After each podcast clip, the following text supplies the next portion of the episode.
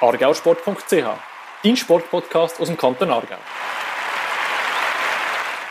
Argauersport.ch Podcast. Wir sind wie die allermeisten Sportfans auch schon ein bisschen übermüdet, weil es ist halt schon nicht ganz ähm, so angenehm, wenn man jede Nacht äh, ungefähr am Eis muss aufstehen und muss anfangen Sport schauen. Nein, es ist natürlich fantastisch, so viele verschiedene Sportarten können zu schauen, wie man es während Olympia kann. Und Olympia wird auch in dieser Sendung einen grossen Teil von der Aufmerksamkeit einnehmen. Das ist der Argauersport.ch Podcast. Der wird gemacht vom Fabio Baranzini, ähm, Chefredakteur von argauersport.ch und meiner Wenigkeit ähm, Marco Meili von der IG Sport Aargau. Ja, Fabio, wir nehmen den Podcast am Sonntagmorgen auf, aber wie gesagt, es spielt überhaupt keine Rolle, weil wir stehen ja sowieso sehr früh auf und schauen Sport. Oder wie geht es dir? Ja, ich bin ehrlich gesagt ähm, nicht wahnsinnig im Olympia Fieber gewesen, so bis am Freitag zu. Da habe ich eigentlich zwar gewusst, dass es am Samstag losgeht, aber äh, eigentlich nicht äh, geschaut. Und dann am Samstagmorgen bin ich irgendwie verwacht. Ich wusste ja frei. Da dachte ich, ja, easy, ich nehme mal das Handy für, weil ich weiss, dass die am Samstagmorgen anfangen. Dort haben wir den Christian Baumann als Hargauer im Einsatz gehabt.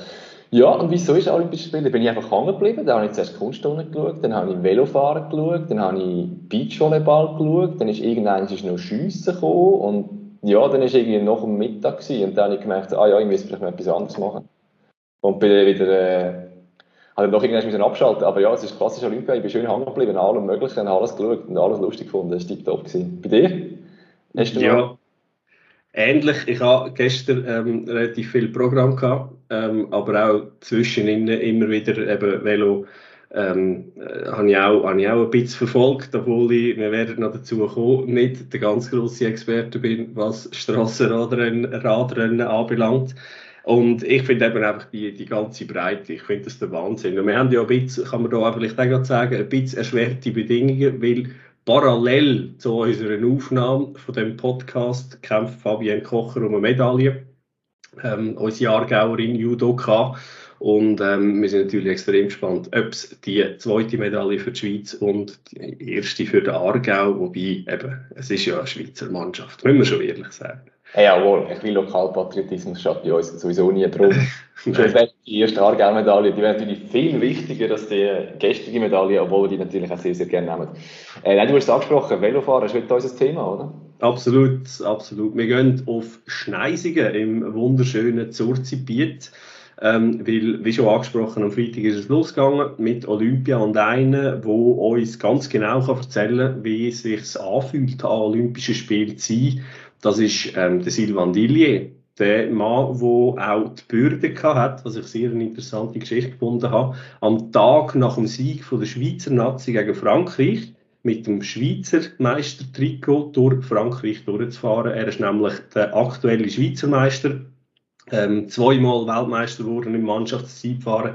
2018 Zweiter wurde bei Paris-Roubaix und, und, und noch einiges mehr. Und eben, er ist auch mehrfacher Europameister auf der Bahn und genau als Bahnfahrer ist er 2016 an den Olympischen Spielen in Rio gewesen. Silvan, herzlich willkommen in der Runde. Danke, dass du dir Zeit nimmst für uns. Ja, hallo miteinander und ja, danke, dass ich dabei sein darf. Sehr gerne. Ähm, ja, die erste Frage, die sich aufdrängt, wie, wie hast du gestern das Strassenrennen von den Mannen verfolgt?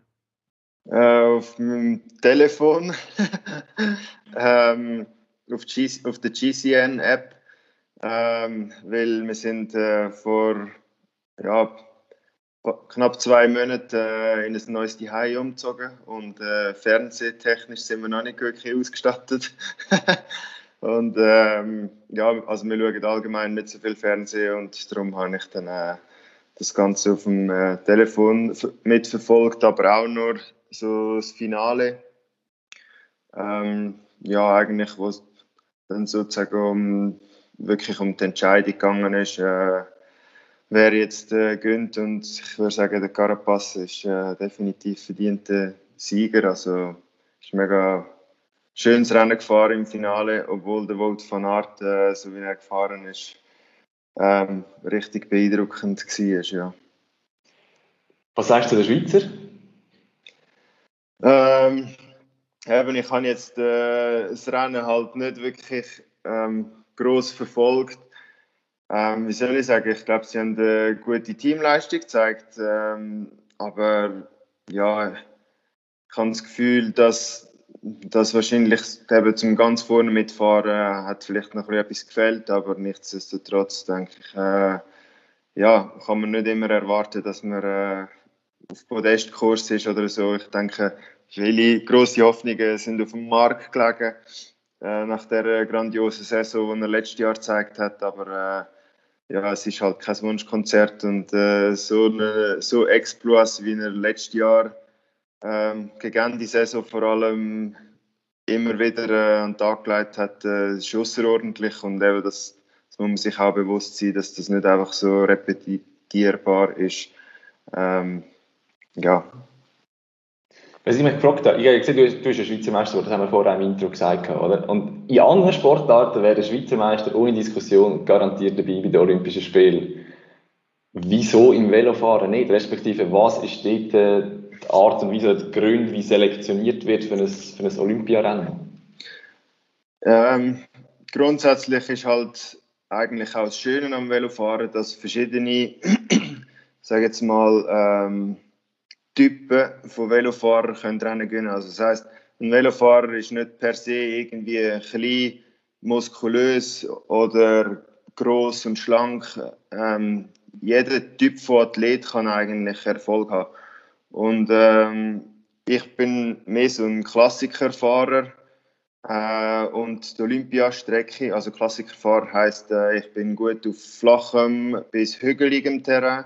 Und die Olympiastrecke ist jetzt wirklich sehr bergig gewesen, wo dann wirklich so, ich sage jetzt mal, äh, mehr so die Marathonläufertypen ähm, besser oder äh, Erfolg können feiern. Und äh, darum bin ich dann eigentlich auch nicht selektioniert worden, obwohl ich jetzt Schweizer Meister geworden bin, auf einer hügeligen Strecke. Hat dann äh, ähm, Swiss Cycling doch entschieden, halt mehr andere Fahrtypen mitzunehmen, was ich auch absolut kann verstehen und ich bin jetzt da auch nicht böse oder so, dass ich äh, nicht können bei Olympia dabei sein. Also das ist äh, part of the game. Ich meine, die letzten paar Weltmeisterschaften bis auf irgendwie in Innsbruck sind eigentlich mehr so für Klassikerfahrer gewesen. und äh, da haben die Bergfahrer eigentlich fast nie Chancen gehabt und ja, das, das ist halt einfach äh, in, unserem, in unserem äh, Sport so und hat seine schönen Seiten, aber halt auch vielleicht äh, in gewisser Hinsicht auch Nachteile, wo man dann halt mal muss in sauren Äpfel beißen Das heisst, deine Enttäuschung hat sich, sage ich jetzt mal, in Grenzen gehalten. Also, einfach, klar, wäre sicher gerne dabei aber es ist nicht so, dass es jetzt völlig überraschend kam, dass, dass jetzt die Selektion an dir vorbei gelaufen ist für, äh, für Tokio. Also ich habe auch, ähm, ja, das ist vor etwa zwei Monaten oder so gewesen, zwei, drei Monate, mal mit dem Nationalcoach telefoniert und einfach äh, so gefragt, wie es aussieht mit der Selektion und da hat er mir schon auch klar gesagt, er sieht mich jetzt nicht vordergründig in der Selektion und dann ist das für mich eigentlich auch äh, ein Thema gewesen, wo, ja, wo, wo gegessen war. Und ich habe mir dann auch nicht irgendwie grosse Hoffnungen gemacht oder Zeug und Sachen, sondern äh, ich habe dann eigentlich relativ klar gewusst, woran dass ich bin. Und ähm, er hat mir das natürlich auch können begründen mit äh, seinen taktischen Vorstellungen, ähm, was für Qualitäten von Fahrern das er natürlich braucht mit der mit der äh, Rennstrecke, die vorhanden ist. Und das ist eigentlich grundsätzlich alles logisch äh, nachvollziehbar und darum auch keine Überraschung oder äh, keine große Enttäuschung. Du bist ja 2016 in Rio an den Olympischen Spielen dabei gewesen, damals als Bahnfahrer. Ähm, was hat das Erlebnis für einen Stellenwert in deiner Karriere? Ja, als Sportler mal die Olympischen Spiele ähm, können mitzumachen, ist eigentlich sicher ein Traum, würde ich sagen, von jedem, von mir sicher auch. Und ich bin mega froh, habe ich, das, äh, habe ich die Chancen bekommen. Ähm, ja, vor allem auch ist das auf der Bahn gewesen, in einem Projekt, wo ich seit 2008 dabei bin. Also es sind dann schlussendlich gleich irgendwie über acht Jahre gewesen, wo wir irgendetwas haben probiert aufzubauen mit Swiss Cycling und zwar aufbauen im Sinne von, also wirklich, wir, haben, äh, wir sind bei Null gestartet oder sogar minus eins. also wirklich, wir haben äh, sozusagen gar nichts gehabt. Und äh, das war wirklich äh, ein cooles Erlebnis gewesen, um eigentlich, wenn wir jetzt so zurückschauen, den ganzen Weg, wo wir irgendwie zusammen gemacht hat mit all den Fahrern, die schlussendlich involviert sind. Und äh, ja, schlussendlich bin ich der Einzige gewesen, der wirklich von Anfang an bis in Rio dann äh, dabei war. Äh, nichtsdestotrotz, äh, ja, es haben viele andere Fahrer und Leute, Staff und so ihren Beitrag geleistet. Und äh, es ist cool gewesen, dass wir das, dass wir das so angebracht haben und dann äh, sogar mit dem äh, olympischen Diplom haben können heimreisen. Was ist denn noch so präsent von, den, von, von dem Erlebnis Olympia? Das ist ja für ganz, ganz viele Sportarten das, das, das Highlight in einer Karriere. Was macht es so speziell? Also was, ist, was kommt als erstes hin, wenn du an Rio zurückdenkst? Also was wirklich imposant ist, ist irgendwie das ganze Village. Äh, auch die Food Hall, ist also unglaublich. Ich habe noch nie so ein großes Zelt gesehen in meinem Leben. ähm, ja, das ist, äh, das ist schon imposant. Einfach so wie so ein Dorf eigentlich irgendwie aus dem Boden gestampft wird, äh, dass irgendwie ein paar Sportler können dort äh, ein paar Wochen wohnen, ähm, leben und ja, das, das die ganze Organisation irgendwie auch von der von Sicher sicherheitstechnischen Aspekt. Ähm, also es ist so groß, irgendwie es ist schwierig sich überhaupt vorzustellen, wie, wie das machbar ist, um das so zu organisieren. Also das ist wirklich beeindruckend. Wie viel hast du mitbekommen so von anderen Events und anderen Athleten? Ähm, ich ja, andere Athleten hat man halt ein bisschen beobachten oder äh, irgendwie gesehen in der Food Hall meistens. Ähm, läuft man irgendwie so durch und dann sieht man so, ah, der steht da und äh, ja, kann man so ein bisschen rumschauen, wer jetzt da gerade so zu Mittag ist und was er isst. Ähm, nachher halt von anderen Events habe ich ehrlich gesagt nicht so viel mitbekommen, weil vor unserem Wettkampf haben wir eh der Hauptfokus gehabt, so letzte Vorbereitung, seriös erholen, ähm, wirklich alles probiert, äh, so gut wie möglich zu machen. Und ich bin nach dem Tag nach dem Wettkampf gerade wieder heimgereist. Ich bin dann an die Vuelta dort und ähm, habe darum auch wirklich keine Zeit gehabt, um irgendwie andere Wettkämpfe noch können, anschauen. Du bist eben dort, äh, wie schon gesagt, auf der Bahn unterwegs gewesen. Ähm, ist das, das Bahnfahren seitdem ähm, abgehakt oder machst du das noch ab und zu? Oder ist das, bist du jetzt rein auf der Straße unterwegs in der Zwischenzeit? Ich habe wirklich einen Schlussstrich gezogen nach Rio. Äh, einfach auch, weil es ist immer schwieriger geworden, um das ganze Straße und Bahn wirklich so kombinieren. Ähm, die Bahn ist mittlerweile vor allem eben, ja, die einzelnen Disziplinen verlangen so ein spezifisches Training, dass es nur schwer kombinierbar ist auch mit dem Straßentraining. Zudem ist es auch ein großer Aufwand, ich sage jetzt mal im Sommer. Ähm, ja, wir haben immer wieder Trainingslager gehabt, wo wir halt technisch zusammen trainiert haben. Also äh, im Bahnvierer eben fährt man das vierte zusammen, vier Kilometer. Und man tut sich dann ablösen und schwingt dann eigentlich so von der ersten Position auf und geht dann an die letzte Position. Und das sind so ja, Abläufe, wo Intus sein, wo müssen perfektioniert werden. Also und da geht es irgendwie so um Zehntelsekunden, aber wenn man die aufkumuliert, ist man dann schlussendlich dann gleich irgendwie bei einer halben Sekunde, Sekunde schneller oder langsamer und das kann dann entscheiden, ob man vielleicht äh, ums Podest fährt oder irgendwie auf dem zehnten Platz landet. Oder? Und äh, ja, die Leistungsdichte ist, ist wirklich groß ähm, und man muss das, das wirklich perfektionieren so, oder ja, so gut machen wie möglich und das verlangt wirklich einiges an Training, vor allem auch zusammen Das kann man nicht einfach alleine machen. Und darum äh, ja, ist das eigentlich ein recht grosser Zeitaufwand irgendein geworden, wo dann auch das Strassenteam irgendwann so gesagt hat, hey, äh, wir zahlen dir den Lohn und du bist irgendwie nur auf der Bahn. das, das, ja, das funktioniert dann halt irgendwann nicht mehr so gut und äh, darum habe ich dann auch entschieden, dass das jetzt fertig ist mit der Bahn. Es kann mal sein, dass ich vielleicht irgendwo ein Trainingsrennen fahre, aber das ist dann mehr so ein bisschen aus Spass und nicht mehr irgendwie mit grossen Ambitionen. Hast du gleich von dieser Zeit als Bahnfahrer können profitieren jetzt als Strassenfahrer? Weißt du, was du dort vom Technischen, von, von der weiß nicht, Aerodynamikposition, was weiß ich, was hat das, hast du da Sachen, die du hast können mitnehmen oder ist das grundlegend etwas anderes, wo du sagst, es ist zwar Velofahren beides, aber nichts miteinander zu tun?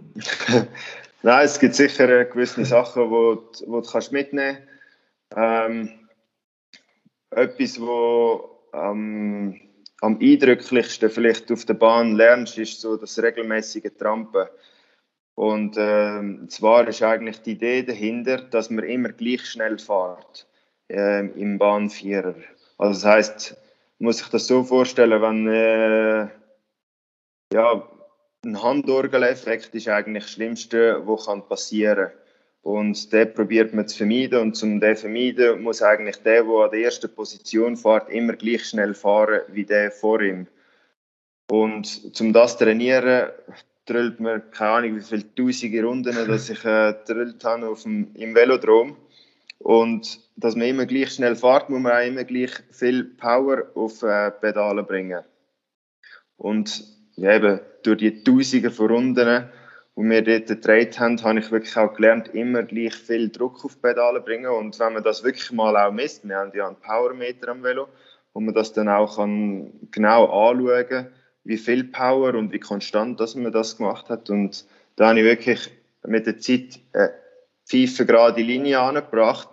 Und äh, wenn man so Messungen macht mit anderen Veloprofis auf der Straße, die jetzt das nie gemacht haben auf der Bahn, ähm, die schaffen das eigentlich unmöglich. Also es ist, äh, ist nur relativ schwierig, um das so anzubringen.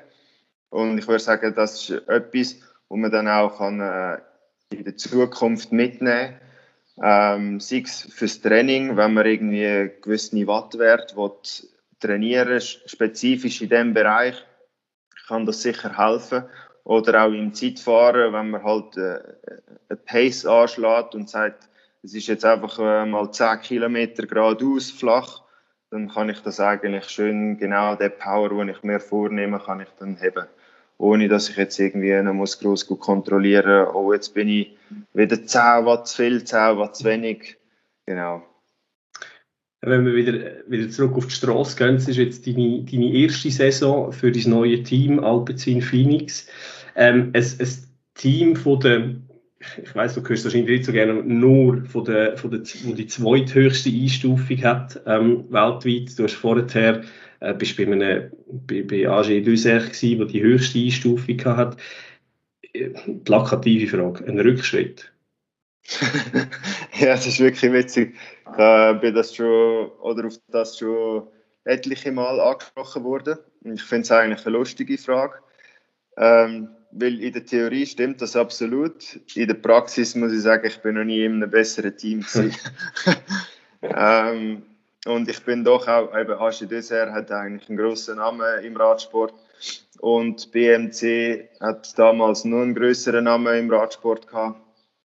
Ähm, von dem her, und eben, wenn ich jetzt sage, ich bin noch nie in einem besseren Team gewesen, ist das auch wirklich so. Äh, ich meine, klar hat sich auch ähm, Zeit oder äh, haben sich Teams weiterentwickelt. Äh, ist eine andere Zeit. Man weiß mittlerweile mehr, ähm, Sportwissenschaft nimmt immer einen größeren Teil ein in dieser ganzen Geschichte.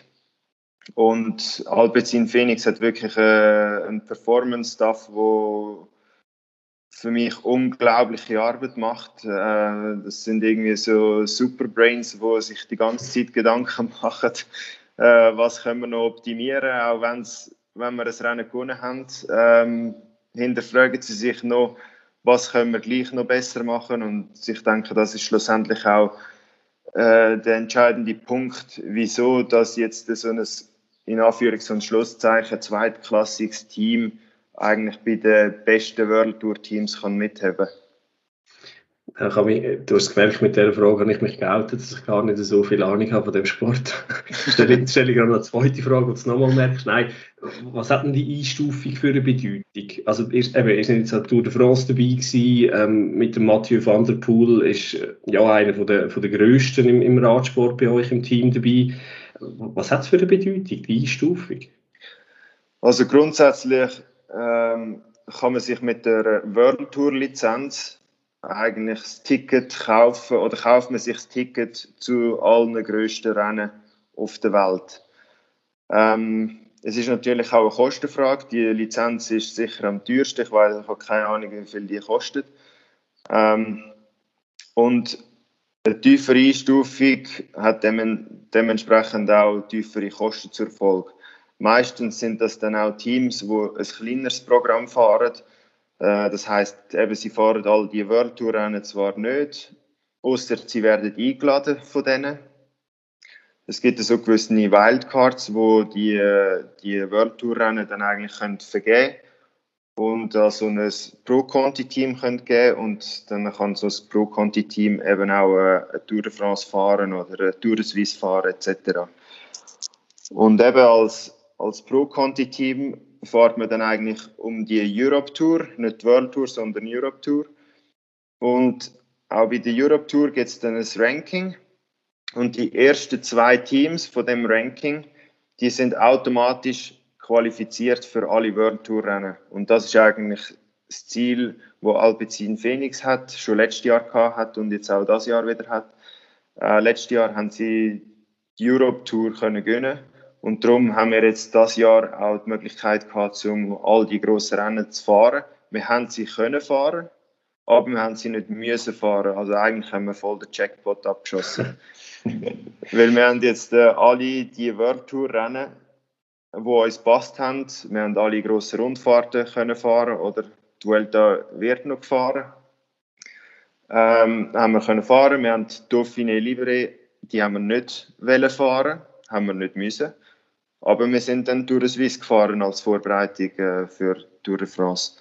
Und ähm, ja, auch jetzt eben das Jahr ist das Ziel, dass wir die Europe Tour wieder gönnen und automatisch so das Ticket holen, dass wir auch nächstes Jahr wieder an der Tour de France können fahren und an der Tour de Suisse und all diesen grossen World Tour Rennen, wo auch Klassiker dazu können, wie Flandern-Rundfahrt, Paris-Roubaix ähm, etc. Genau. Das ist echt, der sportliche Anreiz ist eigentlich viel höher äh, in so einem Team. Wie wenn, also, wenn man sich die Lizenz einfach kann kaufen kann, ähm, ja, also einfach kann kaufen, eben natürlich ist da sehr viel Geld dahinter, ist klar. Aber vom sportlichen Anreiz her ist das eigentlich etwas vom Coolsten, was du machen kannst, so wie ich das jetzt verstehe, oder? Klar, ich meine, die, die Teams, die sich eigentlich eine World Tour Lizenz kaufen, die, äh, das Ziel davon ist natürlich schon auch, dass sie möglichst weit vorne in dem Ranking sind, oder? Ähm, und es gibt, je mehr World Tour Rennen, dass man eigentlich fährt, desto mehr Punkte kann man theoretisch auch holen. Und desto weiter vorne ist man dann auch im World Tour Ranking, oder? Und wenn man jetzt dann als äh, Pro-Conti-Team halt dann auch nicht unbedingt das Line-Up hat, um bei allen World Tour Rennen vorne mitzufahren, dann wird es dann halt auch irgendwo schwierig, zum genug Punkte zu holen, dass man erstens in der Europe Tour und dann auch in der World Tour irgendwo auf einem anständigen Platz äh, landet am Ende des Jahres.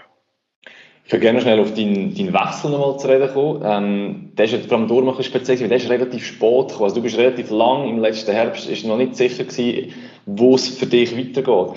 Wie ist die Situation für dich ähm, dort gewesen, so im letzten Herbst, wo du noch nicht fix gewusst hast, wo es hingeht. Weil das ist immerhin dann dein Job. Also heißt, wenn du keinen Vertrag bekommen hättest oder irgendwie noch länger müssen warten, wäre es irgendwie immer schwieriger geworden. Wie, wie ist das für dich in dieser Situation? Eine ziemlich beschissene Situation, ehrlich gesagt.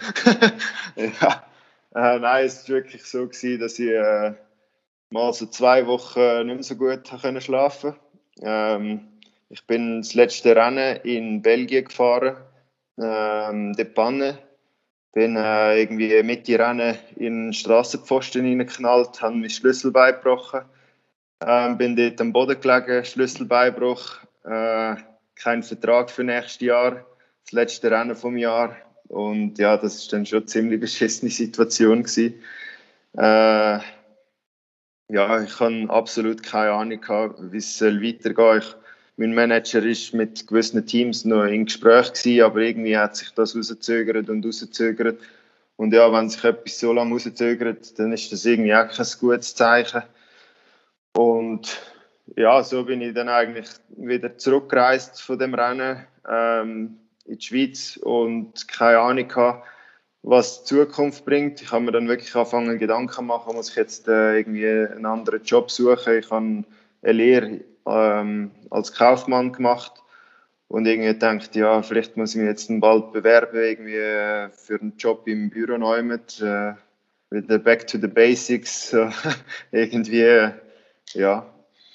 Auf jeden Fall hat mein Manager dann gleich gesagt, hey, äh, ich kontaktiere nochmal alle Teams irgendwie und wir finden sicher eine gute Lösung und siehe da, ähm, ja, irgendwie zwei, drei Wochen später nach dem letzten Rennen bin ich dann auf äh, Belgien geflogen, zum Stützpunkt von Alpecin Phoenix und äh, konnte meinen Vertrag unterzeichnen und alles Material holen zur Vorbereitung für äh, diese Saison.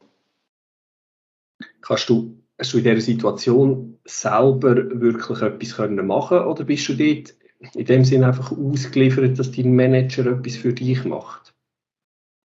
Also nach dem letzten Rennen äh, bin ich eigentlich wirklich hilflos dem ausgesetzt gewesen. Also ich habe eben meine Möglichkeit, um dem irgendetwas beisteuern, ist, wenn ich ein gutes Resultat hole im Rennen oder irgendwie äh, gute Qualitäten zeigen, was auch immer, oder auf, einfach auf mich aufmerksam machen im Rennen.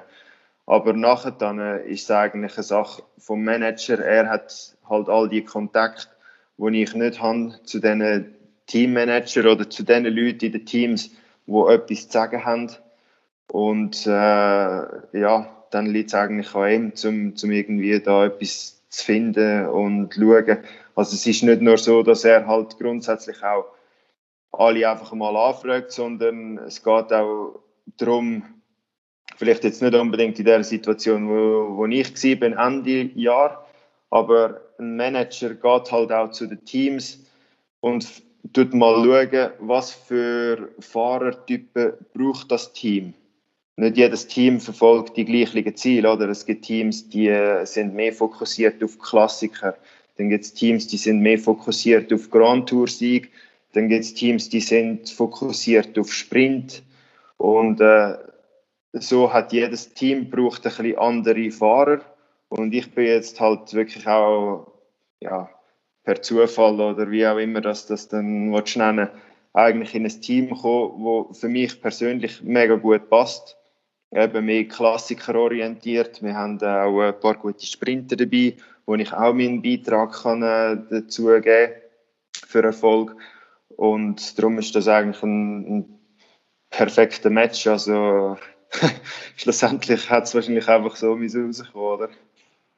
Du hast das ja bei deiner, bei deiner Vorstellung, also ich habe das Video gefunden von Alpecin Phoenix selber auf, äh, auf YouTube, wo es dich vorstellt und dort redest du davon, dass du zum Rockstar-Team gewechselt hast und dass das sehr gut passt zu dir. Äh, was macht denn das Team und dich zu Rockstars in diesem Velo-Zirkus? Also was, was ich einfach geil finde, ist, wie sie fahren.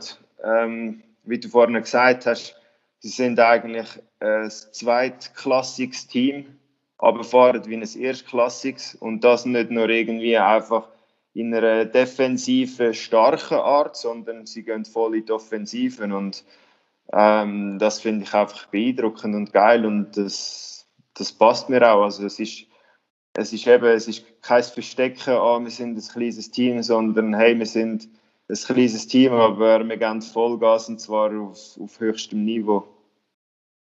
Du hast ja gerade gesagt, wir sind ein, ein kleines Team, da würde mich gerade noch wundern, was, was heisst denn das? Weil sage jetzt mal, wenn man das einfach ab und zu verfolgt, sehe ich durch Frost, da bin ich, wenn ich richtig informiert bin, haben wir ein Team von neun oder acht Fahrern, die, die dort sind, aber ich gehe davon aus, euer Team wird einiges grösser sein. Kannst du uns da vielleicht so ein bisschen Einblick geben? Weißt du, wie, wie viele Fahrer sind das? Wird da immer zusammen trainiert oder macht da jeder einzeln seine Trainings, wo er nach Plan abspult und dann gibt es ab und zu gewisse Teamtrainings? Oder wie sieht da der Alltag bei euch im, im Team so ein bisschen aus? Also es ist so, wir sind insgesamt 32 Fahrer das, ist dann, das spricht eigentlich nicht für ein kleines Team, sondern eigentlich schon für ein grosses. Ähm, aber was ich eigentlich mit kleinem Team mehr gemeint habe, ist halt, wir fungieren mit einem viel kleineren Budget wie, wie andere Teams von der World Tour. Ähm, wir haben auch in unserem Team-Line-Up gewisse Fahrer, die fahren nicht so viel Straßenrennen, sondern sind mehr querorientiert oder Mountainbike-orientiert. Und durch das sind wir eigentlich von 32 Fahrern dann schnell mal dezimiert auf irgendwie 25 Fahrer oder so, wo wirklich ein, ein normales Straßenprogramm fahren. Und durch das ist man dann eigentlich auch immer wieder mal ein bisschen mit den gleichen unterwegs, ähm, mit den gleichen Fahrern an den Rennen. Grundsätzlich trainiert aber jeder alleine für sich die Heime. Die meisten von unserem Team sind Belgier, und wohnen je nachdem auch relativ nah voneinander und gehen dann ab und zu auch mal zusammen trainieren. Ich bin jetzt äh, aber der einzige Deutschschweizer. Es hat noch einen anderen Schweizer, der Loris Rouillet, der wohnt irgendwo im, im Welschen, keine Ahnung. äh, auf jeden Fall, ja, ich, er fährt auch mehr ähm, quer, fährt vielleicht im Jahr zwei, drei Strassenrennen. Im Gegensatz zu, zu einem normalen ähm, Jahreseinsatz auf der Straße, was irgendwie so zwischen 60 und 80 Renntage sind pro Jahr. Eben macht er eigentlich ein sehr kleines Straßenprogramm. Und darum habe ich ihn bis jetzt auch einmal im Trainingslager gesehen. Wir haben zwei Trainingslager im Jahr. Eins ist im Dezember für zehn Tage vor Weihnachten und eins ist im Januar vor der ersten Rennen.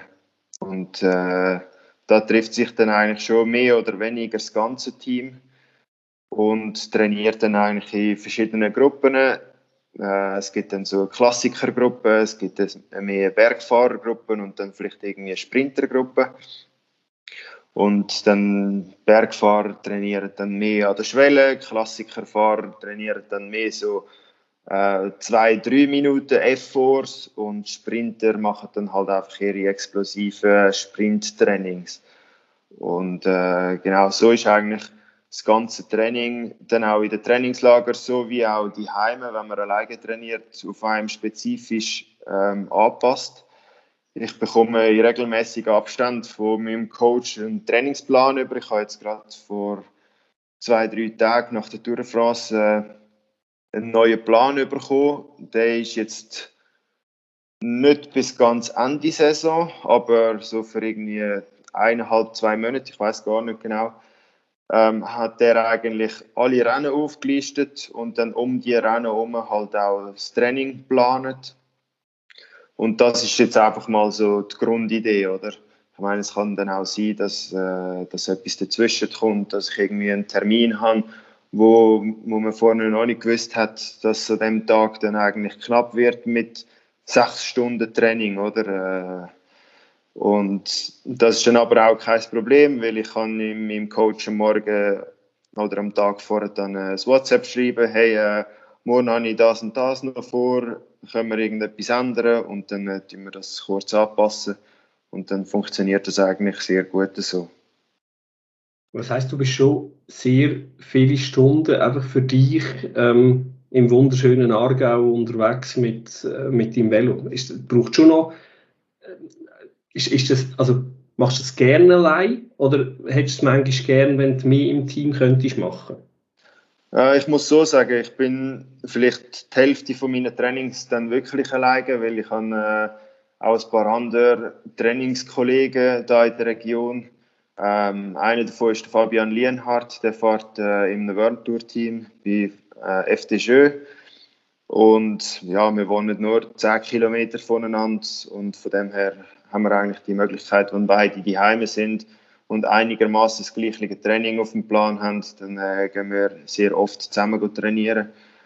Ähm, aber wenn ich alleine unterwegs bin, ist das eigentlich für mich kein Problem. Äh, wenn ich vor allem, ich sage es jetzt mal so, wenn es noch gewisse Übungen ähm, auf dem Trainingsplan hat, also eben so Intervalltraining oder so, ich finde das eigentlich immer sehr interessant. Es ist für mich so wie ein Spielen auf dem, auf dem Velo.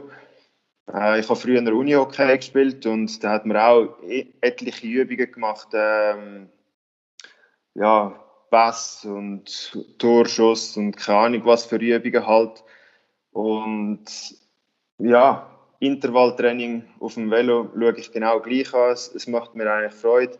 Auch meine Limite jeden Tag ein bisschen probieren pushen, noch ein bisschen besser werden. Und ich denke, wenn man das so kann anschauen kann, ist auch kein Training mehr langweilig oder so. Und wie du auch vorhin schon gesagt hast, der Aargau hat so viele schöne Straßen. Ähm, ja, absolut kein Problem, zum alleine auf dem Velo hocken. Und wahrscheinlich kennt sie niemand besser wie der Silvan Dillier. ich kenne viele Straßen, aber wahrscheinlich noch lange nicht die Sehr gut. Ich würde gerne zum, zum Schluss noch ein bisschen auf die Tour de France sprechen kommen. Die ist jetzt schon ein paar Mal gefallen. Äh, die ist vor wenigen Tagen zu Ende gegangen. Du bist dort der 59. geworden. Du bist in diesen drei Wochen in 85 Stunden oder noch ein bisschen mehr auf dem, auf dem Velo gewesen. Vielleicht zum Start einfach ganz kurz, wie, wie fällt dein Fazit aus von deiner Tour? Das war, glaube ich, deine zweite Tour, gewesen, die du gefahren bist. Ja, genau. Äh, die zweite Tour de France. Und ich würde sagen, ich bin ja, eigentlich noch nie so gut über drei Wochen ähm, hinweg auf, auf, konstant gutem Niveau, ähm, also gefühlsmäßig auf jeden Fall äh, so gut durchgekommen. Eben drei Wochen jeden Tag Velo fahren. Ich glaube, man darf schon sagen, dass äh, der Wettkampf vielleicht der härteste Wettkampf ist, wo, wo die Sportwelt überhaupt kennt, über so eine lange Zeit durch, wo die Athleten jeden Tag irgendwie etwas müssen leisten müssen. Ähm, und ja, ich fühle mich eigentlich super gut. Ähm, schon auch nach einer Woche auf sehr gutem Niveau wieder, nachdem ich eben mich ein paar Tage jetzt erholen konnte. Und wenn man jetzt die Teamleistung anschaut, würde ich sagen, können wir mehr wie happy sein. Also es ist äh, die zweite Grand Tour, wo das Team jetzt absolviert hat nach dem Giro d'Italia. Und ich würde sagen, durch das, dass auch viele Staff-Leute vorher noch nie eine Grand Tour gemacht haben, haben sie einen phänomenalen Job gemacht. Und äh, ja, darum eben auch die Resultate sprechen für sich. Also die erste Woche sind wir neben äh, die König Quickstep wahrscheinlich so die dominanteste äh, Mannschaft gewesen. Und auch nachher dann, so, sobald es zu einem Sprint ist, haben wir immer einen, einen super Job gemacht. Es hat zwar nicht mehr zum Sieg gelangt, zum Etappensieg, aber äh, nichtsdestotrotz sind wir immer voll dort dabei gewesen, haben äh, unsere Verantwortung übernommen, haben auch das Rennen in dem Sinn geprägt.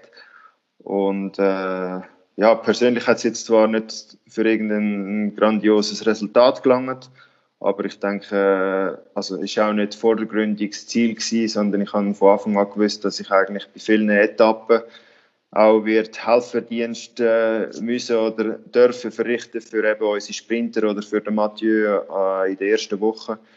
Und von dem her hat das auch für mich mega viel Spaß gemacht und vor allem eben, wenn es dann auch aufgeht, äh, ist es wirklich absolut genial. Ja, aufgegangen ist es definitiv. Wir haben ja für die, die vielleicht nicht ganz so genau verfolgt haben, sechs Tage Leader-Trikot mit dem Mathieu van der Poel in der ersten Woche.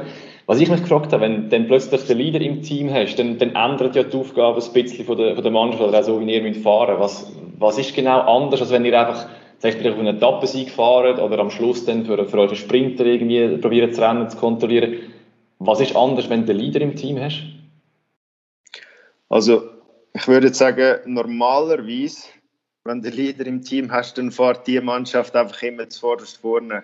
Aber mit dem Mathieu ist das ein bisschen anders, wie so vieles auch anders ist in dem Team wie in anderen Teams.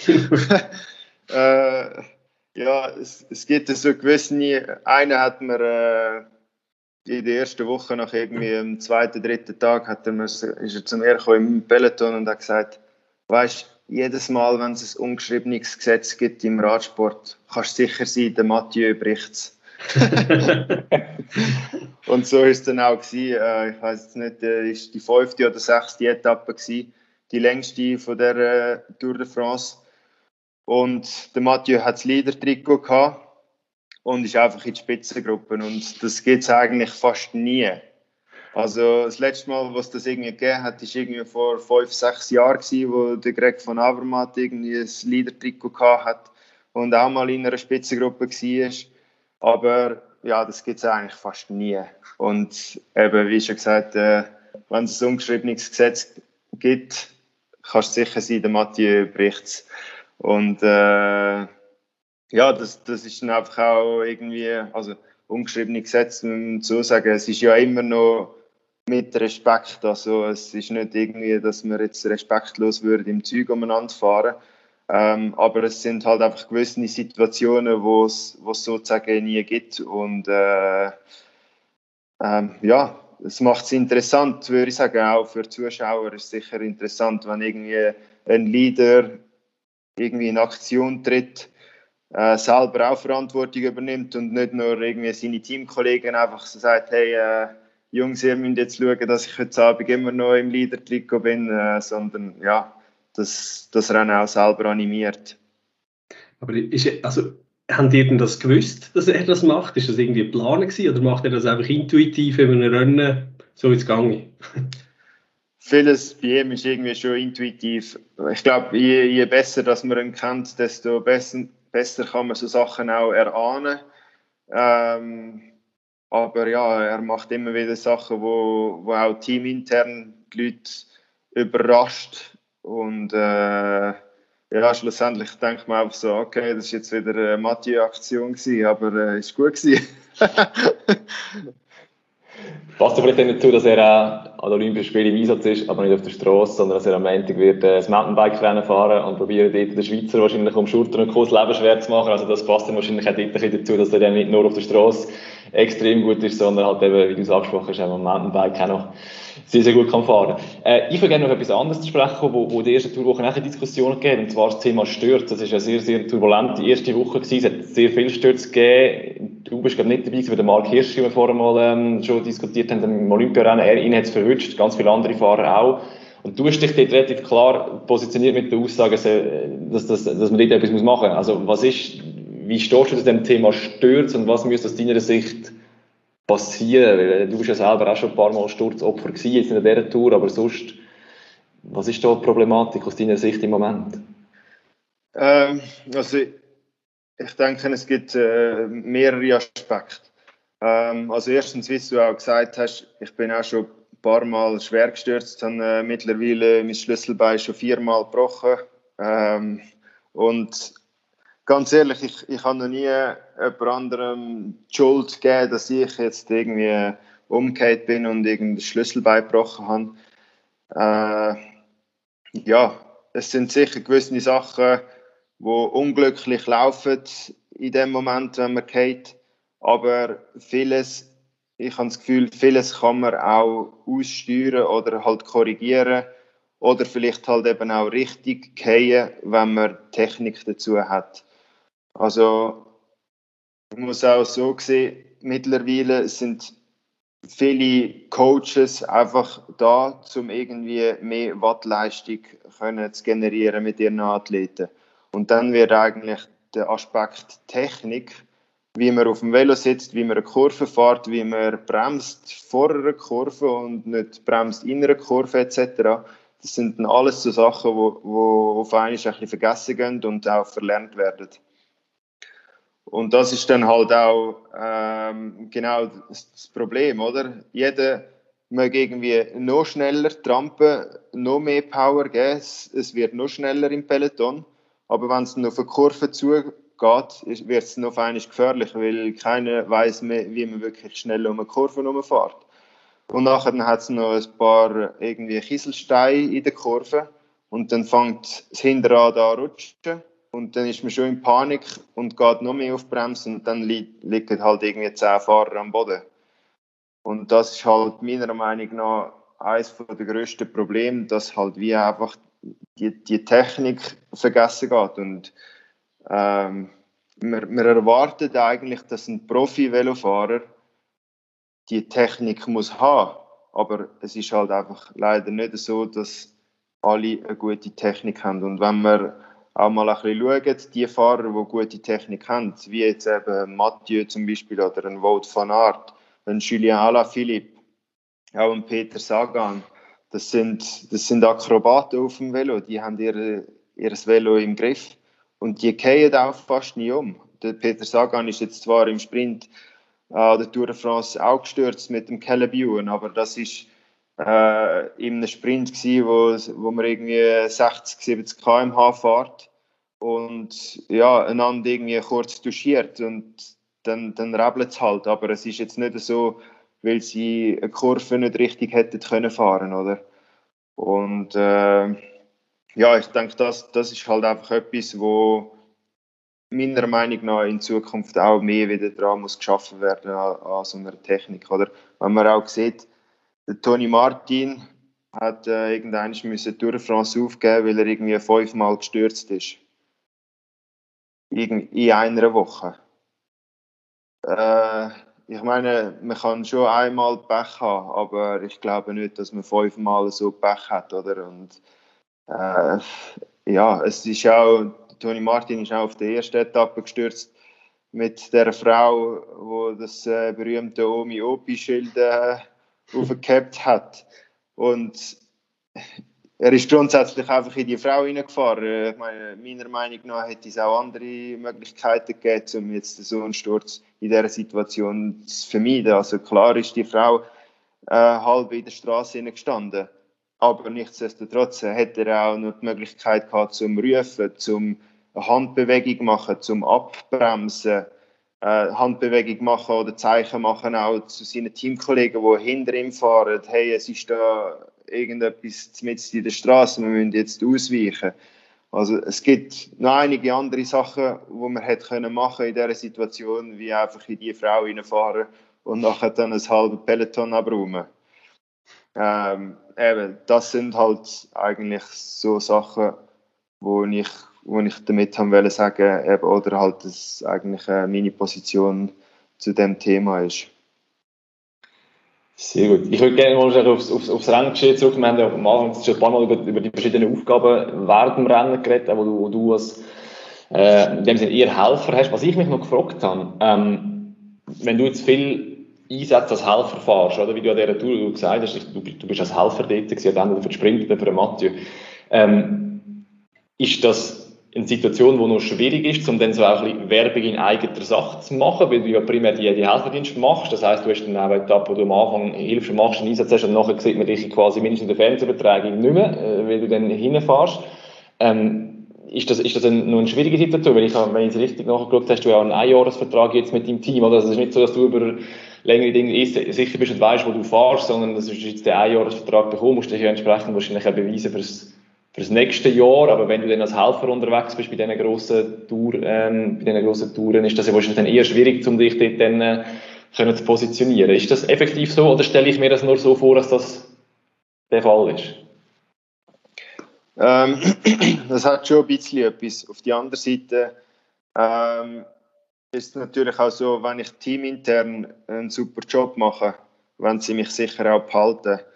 Und ähm, ich glaube, in jeder Position, wo du hast im Team intern oder auch sonst in der Berufswelt, wenn du deinen Job gut machst, kommst du immer wieder die Möglichkeiten über, zum, zum dich beweisen oder äh, zum zeigen, wie gut das du bist oder du kommst dann auch die Möglichkeit über, zum noch ein mehr Verantwortung können übernehmen und wie einen Schritt vorwärts gehen. Und ich glaube, das ist einfach da, der, oder der Ansatz, wo man sich muss bewusst sein dass man immer die Möglichkeit hat, dass man die Möglichkeit auch mu muss und soll suchen und dann, wenn sie auch kommt, können wahrnehmen. Es wird immer eine zusätzliche Challenge geben, also ähm, zum Beispiel im Sprintzug. Ich, meine, meine Aufgabe war schon mal irgendwie ja, bis 10 Kilometer vor dem Ziel unsere Leute können irgendwo gut positionieren, dass sie aus dem Gedränge sind. Ähm, und dann ist mein Job eigentlich gemacht gewesen. Und an die Tour de France hat es dann geheißen, hey, du musst äh, bis 750 Meter vor dem Ziel musst du den, unseren Sprintzug äh, gut positionieren. Also das heißt, ich bin eigentlich wie neun Kilometer länger dann vorne gefahren.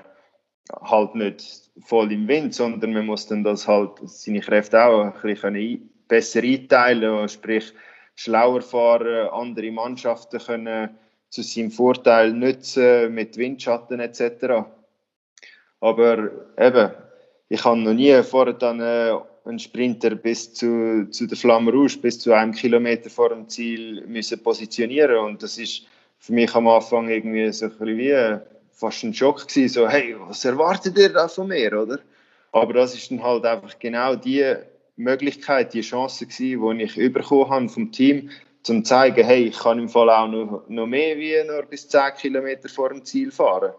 Und äh, ich würde sagen, auf der Champs-Élysées ist das uns auch sehr gut gelungen und äh, das Team war mega happy mit meiner ganzen Tour de France, mit, äh, mit der Performance auch eben, wie ich fahre als Teamkollege. Und äh, wir sind jetzt auch in den in der Vertragsverhandlungen für, für nächstes Jahr und übernächstes Jahr. Und äh, darum eben, glaube ich, wenn man die richtige Einstellung hat, äh, findet man immer eine Möglichkeit, um sich irgendwie können gut positionieren und sich äh, anzubieten für, für einen Vertrag. Also konkret, es sieht gut aus, dass es in diesem Team weitergeht für dich in dem Fall. Würde ich auch so sagen, ja. Sehr gut. Sehr gut. Hey, wir haben, ähm, wir haben jetzt schon fast ein bisschen eine Extended Version gemacht von unserem Podcast. Ähm, ich fände es super spannend, um eine super Extended Version daraus zu machen. Es ist hochinteressant, auch hinter, hinter Kulissen zu schauen. Ähm, danke vielmals für deine offenen Worte, für, für die Zeit, die du dir genommen hast und ähm, natürlich alles Gute für den Rest der Saison. Sturzfrei in allererster Linie und nachher auch für die nächsten paar Jahre hoffentlich und wahrscheinlich mit Alpecin Phoenix. Danke vielmals, Silvan. Merci euch auch. Danke, dass ihr dabei sein Ja, wie, wie üblich dürfen wir im zweiten Teil von unserem Podcast auch noch ähm, die Aargauer Sportwelt genauer beleuchten, nach dem äh, sehr spannenden Gespräch, das wir im ersten Teil dürfen führen Und ja, natürlich kommen wir auch in dem Teil nicht um Olympia herum. Ja, nein, natürlich auch nicht, hoffentlich auch nicht. Wenn wir schon Aargauer im Einsatz haben an Olympia, müssen wir natürlich über die reden. Der erste Aargauer, der im Einsatz war, war der Christian Baumann, der Kunstturner. Er ist gestern, am Samstag, am ersten offiziellen Wettkampftag, ist er im Einsatz gestanden. Und das, obwohl er sich am linken Ellbogen eine leichte Verletzung zugezogen hat, ist er angetreten, und zwar Mehrkampfqualifikation mit dem Schweizer Team. Ähm, er hat jetzt eine starke Leistung gezeigt, äh, vor allem am Barren, also im äh, Paradegerät, wo er dann nur wegen einem kleinen, kleinen, kleinen Fehler das Final hauchdünn verpasst hat. Aber ansonsten war er da top unterwegs gewesen, bis äh, zum letzten Gerät. Dort hat es dann leider Gottes nicht mehr richtig funktioniert und er ist am Reck gestürzt. Genau, das ist genau der Moment, wo ich eingeschaltet habe, ehrlich gesagt. Er ist dann auch noch einen, äh, ja, einen Moment lang liegen geblieben. Ähm, bin jetzt gar nicht sicher. Ich hoffe, es ist nicht allzu, allzu schlimm, dass er jetzt gross, dass er grosse Schmerzen hat. Aber es hat dort doch äh, relativ heftig ausgesehen, der Abflug am Reck. Das ist ja so. Aber äh. immerhin, es hat sich gelohnt, die Schweiz hat sich qualifiziert für das Gerätefinal, oder Mehrkampffinal, sorry, ähm, nicht Gerätefinal, der Mehrkampffinal. Ähm, das, was sie in äh, Rio noch verpasst haben, hat jetzt geklappt und darum heisst es, morgen nochmal Daumen drücken, wenn dann der Mehrkampffinal ansteht, wieder mit dem Christian Baumann. Genau, morgen am Montag, 26. Juli, für je nachdem, wenn, wenn das der Podcast gelost wird. Genau. Ähm, ja, heute, also wirklich gerade jetzt, ähm, ist auch äh, mit der Judoka Fabienne Kocher, wie schon angetönt, ein zweiter Jahrgauer im Einsatz. Und wie, sie hat ähm, die ersten drei Kämpfe allesamt gewonnen, steht jetzt im Halbfinale, wo, ja, es ist jetzt 10.07, also irgendwo in den nächsten 10 Minuten geht es dann los mit dem Halbfinale. Und wir drücken natürlich ähm, beide Däume, wenn wir hätten, würden wir noch mehr, dass sie auch den Halbfinale kann gewinnen was dann natürlich äh, den Gewinn von einer Medaille würde bedeuten. Ja, das läuft in den nächsten Tagen noch einiges mehr, wo Aargauerinnen und Aargauer involviert sind. Ähm, das ist zum Beispiel der, der Judoka, wenn wir schon beim Judo sind, bleiben wir gerade dabei, der Nils Stump. Er wird morgen Montag zum Einsatz kommen. Dann am 30. Juli wird unsere Wasserspringerin Michelle Heimberg aus Fislisbach ab dem 3 Meter Brett zum Einsatz kommen. An dieser Stelle vielleicht noch Werbung in eigener Sache, einen kleinen Hinweis darauf, dass wir auch mit ihr schon haben dürfen, eine Podcast-Episode aufnehmen, wo ihr natürlich bei uns auf der Webseite oder auf allen gängigen Plattformen, wo ihr eure Podcasts hört, könnt finden. Ähm, am 31. Juli dann stehen Vorlauf über 100 Meter auf dem Programm und dort wird mit dem Silman Wicki vom BTV Aarau ähm, ein Athlet eben aus einem, von einem Aargauer Verein zu seinem Olympiadebüt kommen und dann als Aargauer Abschluss, wenn man es so möchte sagen, ähm, der Einsatz von der Elena Quirici, sie steht am 7. August im Karate im Einsatz. Die einzige Chance, die sie hat, weil Karate nachher leider schon wieder zum olympischen Programm ausfliegt und das im Mutterland von Karate. Sie hat uns auch darüber Auskunft gegeben in unserem letzten Podcast. Sehr, sehr empfehlenswert, wie ähm, auch der mit Michelle natürlich, wo sie uns wirklich Einblick geben in den knüppelharte Weg an die Olympischen Spiele. Sehr beeindruckend, wie sie das, wie sie das gemeistert haben. Absolut. Glaube, mit dem würde ich doch sagen, verlassen wir doch für den Moment die Olympischen Spiele, auch wenn die uns in den nächsten zwei Wochen sicher noch werden intensiv verfolgen, auch auf unserem anderen Kanal. Da vielleicht an dieser Stelle der Hinweis, ihr dürft uns sehr gerne abonnieren, sowohl den Podcast wie auch unsere Social Media Kanal. Ihr findet das wie immer mit dem Namen argausport.ch und da würde uns natürlich freuen, wenn ihr uns da würdet ein bisschen verfolgen und wenn ihr Lust habt, auch ein Feedback geben, am einfachsten ein Mail an redaktion.argausport.ch. So, aber eben wie versprochen, es ist noch ein anderer Sport gelaufen. Und zwar ähm, bin ich noch einen kleinen Nachtrag zu der Leichtathletik äh, euch schuldig. Die, die den letzten Podcast gelost haben, dort habe ich gross erzählt, dass wir da drei Aargauerinnen haben, die an der U20 EM in Estland dabei sind. Äh, das stimmt auch, es sind die drei Athletinnen gewesen, sind aber nicht die drei einzigen gewesen. Es sind dann noch drei weitere dazugekommen. Der Vollständigkeit halber werden wir die natürlich jetzt auch noch erwähnen. Nicht, dass wir noch die Hälfte von der Aargauer Delegation erwähnt haben, wenn wir schon mit sechs Leuten an die, ähm, an die EM haben können gehen. Wer ich vergessen habe, respektive muss fairerweise sagen, auch erst nachher nominiert worden ist, hat jetzt zum damaligen Zeitpunkt noch nicht alle können wissen, ähm, sind der Lucien Kern vom BTV Aarau und der Alexis Hirsiger von Satus Greniche. Die beiden haben an der 4x100 Meter Staffel teilgenommen und dann ist auch noch Julia Hammesfahr dabei vom TV Wolle, sie im Kugelstoßen. Und wenn wir schon gerade bei diesen U20 äh, sind, tun wir an dieser Stelle auch noch herzlich eine Gratulation aussprechen und zwar an Valentina Rosamilia, die sensationell Bronzemedaille geholt hat über 800 Meter. Und, das ist eine hervorragende Überleitung, wieder eine Nachwuchs-Europameisterschaft, damals nicht Leichtathletik, sondern Tennis. Die hat diese Woche stattgefunden in Klosters. Die findet traditionellerweise steht U18-Europameisterschaft, wo dort in Graubünden stattfindet, äh, vor hervorragender Alpenkulisse, was aber das Tennisspielen nicht ganz einfach macht in dieser Höhenlage.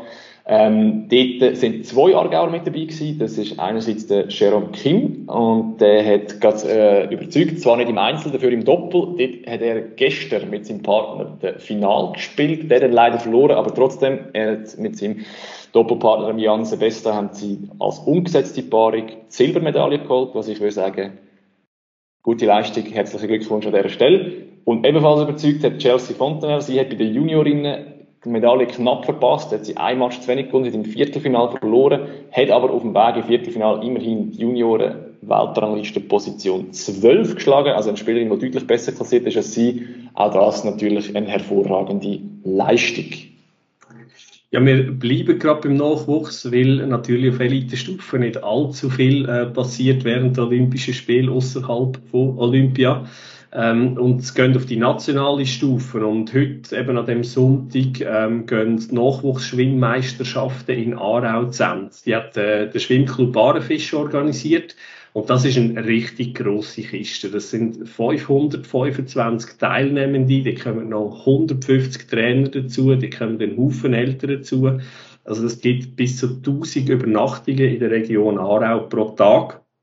Ähm, das, ist, das ist wirklich ein also, ich bin überrascht gewesen. Ich habe mir schon mal gedacht, ja, eine Schweizer Meisterschaft, aber das ist ein, ein, eine richtig große Geschichte. Man sieht das auch im, im äh, Freibad Schachen, im äh, Zarau, die Haufen Zelte, die dort stehen und eine richtig grosse Sache, die sie da auf beigestellt haben. Ähm, herzliche Gratulation, coole Geschichte, die da der Schwimmclub Barefisch auf beigestellt hat.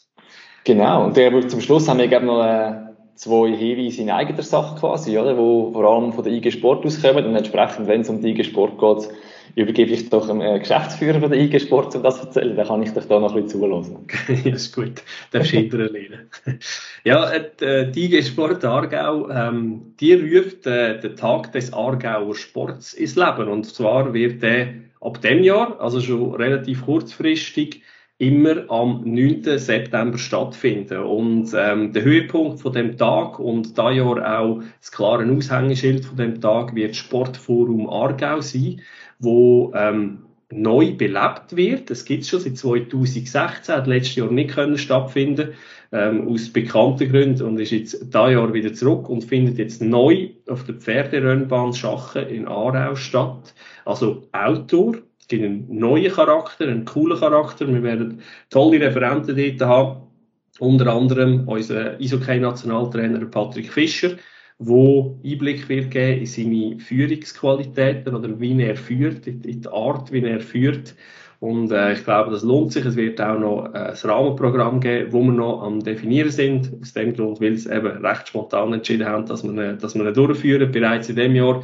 Aber es wird ganz sicher eine coole Geschichte. Es lohnt sich definitiv am 9. September zu Abend in Schachen Aarau zu kommen. Alle Informationen dazu selbstverständlich auf argauersport.ch oder auch auf der Webseite von der IG Sport Aargau.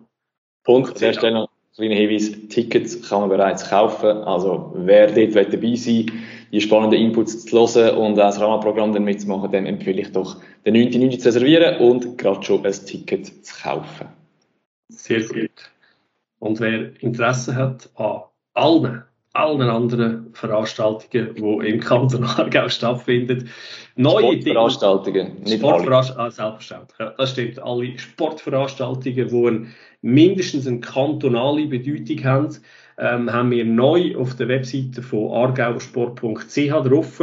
Ähm, dort findet ihr ganz einfach den Veranstaltungskalender und dort äh, zwei Sachen. Der eine Seite ist, schaut es euch an, lasst euch inspirieren, könnt die Anlässe besuchen. Und Punkt zwei, sollte noch nicht ganz vollständig sein, gebt uns doch kurz Bescheid an redaktion.argauersport.ch. Wie gesagt, dort das Ziel davon ist, dass wir Anlässe mit kantonaler oder sogar vielleicht nationaler oder wer weiß internationaler Bedeutung getroffen haben. Und zwar wollen wir das möglichst vollständig. Da wäre es gewesen. Würde ich sagen. Nein, genug geredet. Ja, genug geredet. Das ist, äh, ja, das ist eine lange Version geworden. Eine lange Ausgabe. Ähm, geschuldet in positiver Art und Weise gemeint, dem wirklich spannenden Interview vom, äh, mit dem Silvan Dillier, wo uns sehr spannende Inputs hinter Kulissen vom Leben ähm, von einem Radsportprofi können geben Etwas, was für mich neu war, ich gebe es zu. Nicht meine aller, äh, Nummer 1 Sportart, wo ich mich auskenne, aber sehr einen spannenden Einblick gegeben. Danke vielmals, dass ihr zugelassen habt. Schön, dass ihr dabei gewesen und allen eine schöne Olympiazeit und hoffentlich einen Haufen Aargauer, Schrägstrich, Schweizer Medaillen. argausport.ch, dein Sportpodcast aus dem Kanton Aargau.